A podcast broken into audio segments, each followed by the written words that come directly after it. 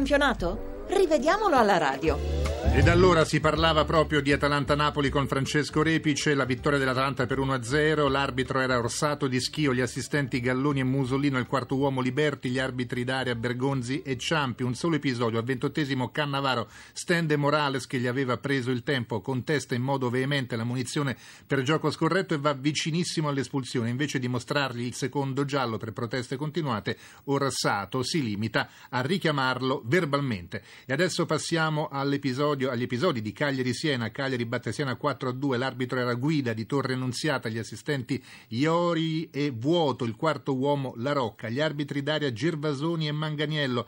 Sau scatta in posizione regolare quando segna il terzo gol del Cagliari, sia perché lo tiene in gioco Neto, sia perché scatta dalla propria metà campo. Il Siena manca al 34esimo la possibilità di ridurre le distanze su calcio di rigore concesso per un fallo di Astori che entra in maniera scomposta su Vergassola, poco dentro l'area. Ci riesce al 41esimo Bogdani dopo uno scontro con Rossettini. L'uno corre in avanti, l'altro indietreggia. L'arbitro guida convalida d'accordo con la sua interpretazione. Siamo d'accordo con l'arbitro. Il Siena è in 10 alla mezz'ora per l'espulsione di Neto, doppia munizione che mette giù Piniglia con un intervento fin troppo deciso. Nel recupero poi Piniglia conquista un rigore si fa parare il tiro da Pegolo e poi manca la ribattuta. Ed ora Chievo batte Pescara 2-0, arbitro Ostinelli di Como, gli assistenti Rubino e Altomare, il quarto uomo Crispo, gli arbitri d'aria, ricordiamoli, Giacomelli e Pairetto, dal 32esimo il Pescara gioca con un uomo in meno in seguito all'espulsione di Romagnoli per fallo da ultimo uomo su Terò. Il difensore trattiene il braccio dell'attaccante impedendogli di presentarsi solo davanti al portiere.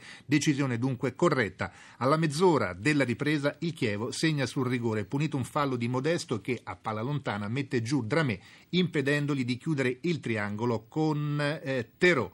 Poi Inter Sampdoria, Inter Sampdoria 3 a 2, arbitro Doveri di Roma, assistenti Bianchi e Meli, il quarto uomo Nicoletti, gli arbitri Daria Mazzoleni e Baracani.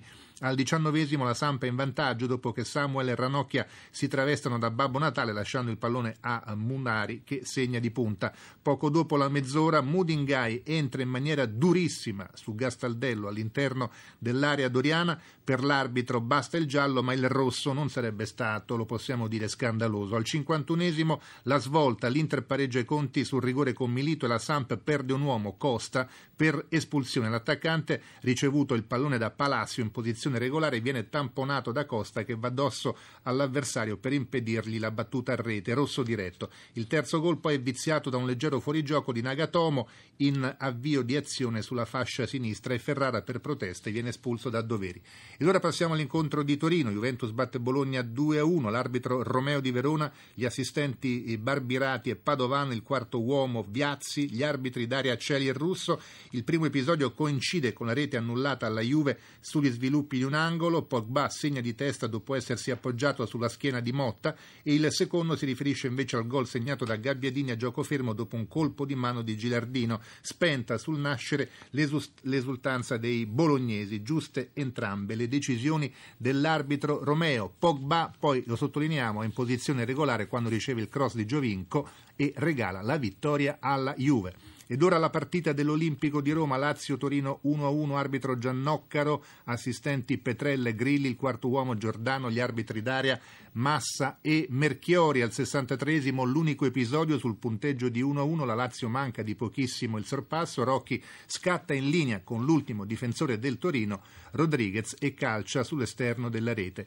Ora Parma-Roma, la, la, Roma che ha perduto 3-2 al Tardini, l'arbitro D'Amato di Barletta, gli assistenti Nicolai e Paganessi, il quarto uomo De Pinto, arbitri Daria Tagliavento e Pinzani. È regolare il gol con cui il Parma passa in vantaggio perché Parolo è dietro la linea del pallone sul cross di Bedford Hill, partito in posizione regolare. Al 64esimo Zaccardo porta tre le reti del Parma, in avvio di azione l'acqua rallenta un passaggio di Zaccardo a Biabiani che si trovava in fuorigioco e che poi si fa trovare in posizione corretta sul successivo passaggio del compagno. La Roma riduce le distanze sugli sviluppi di un rigore assegnato dall'arbitro D'Amato per una spinta di Acqua a Castan, Totti segna dopo essersi fatto respingere il tiro.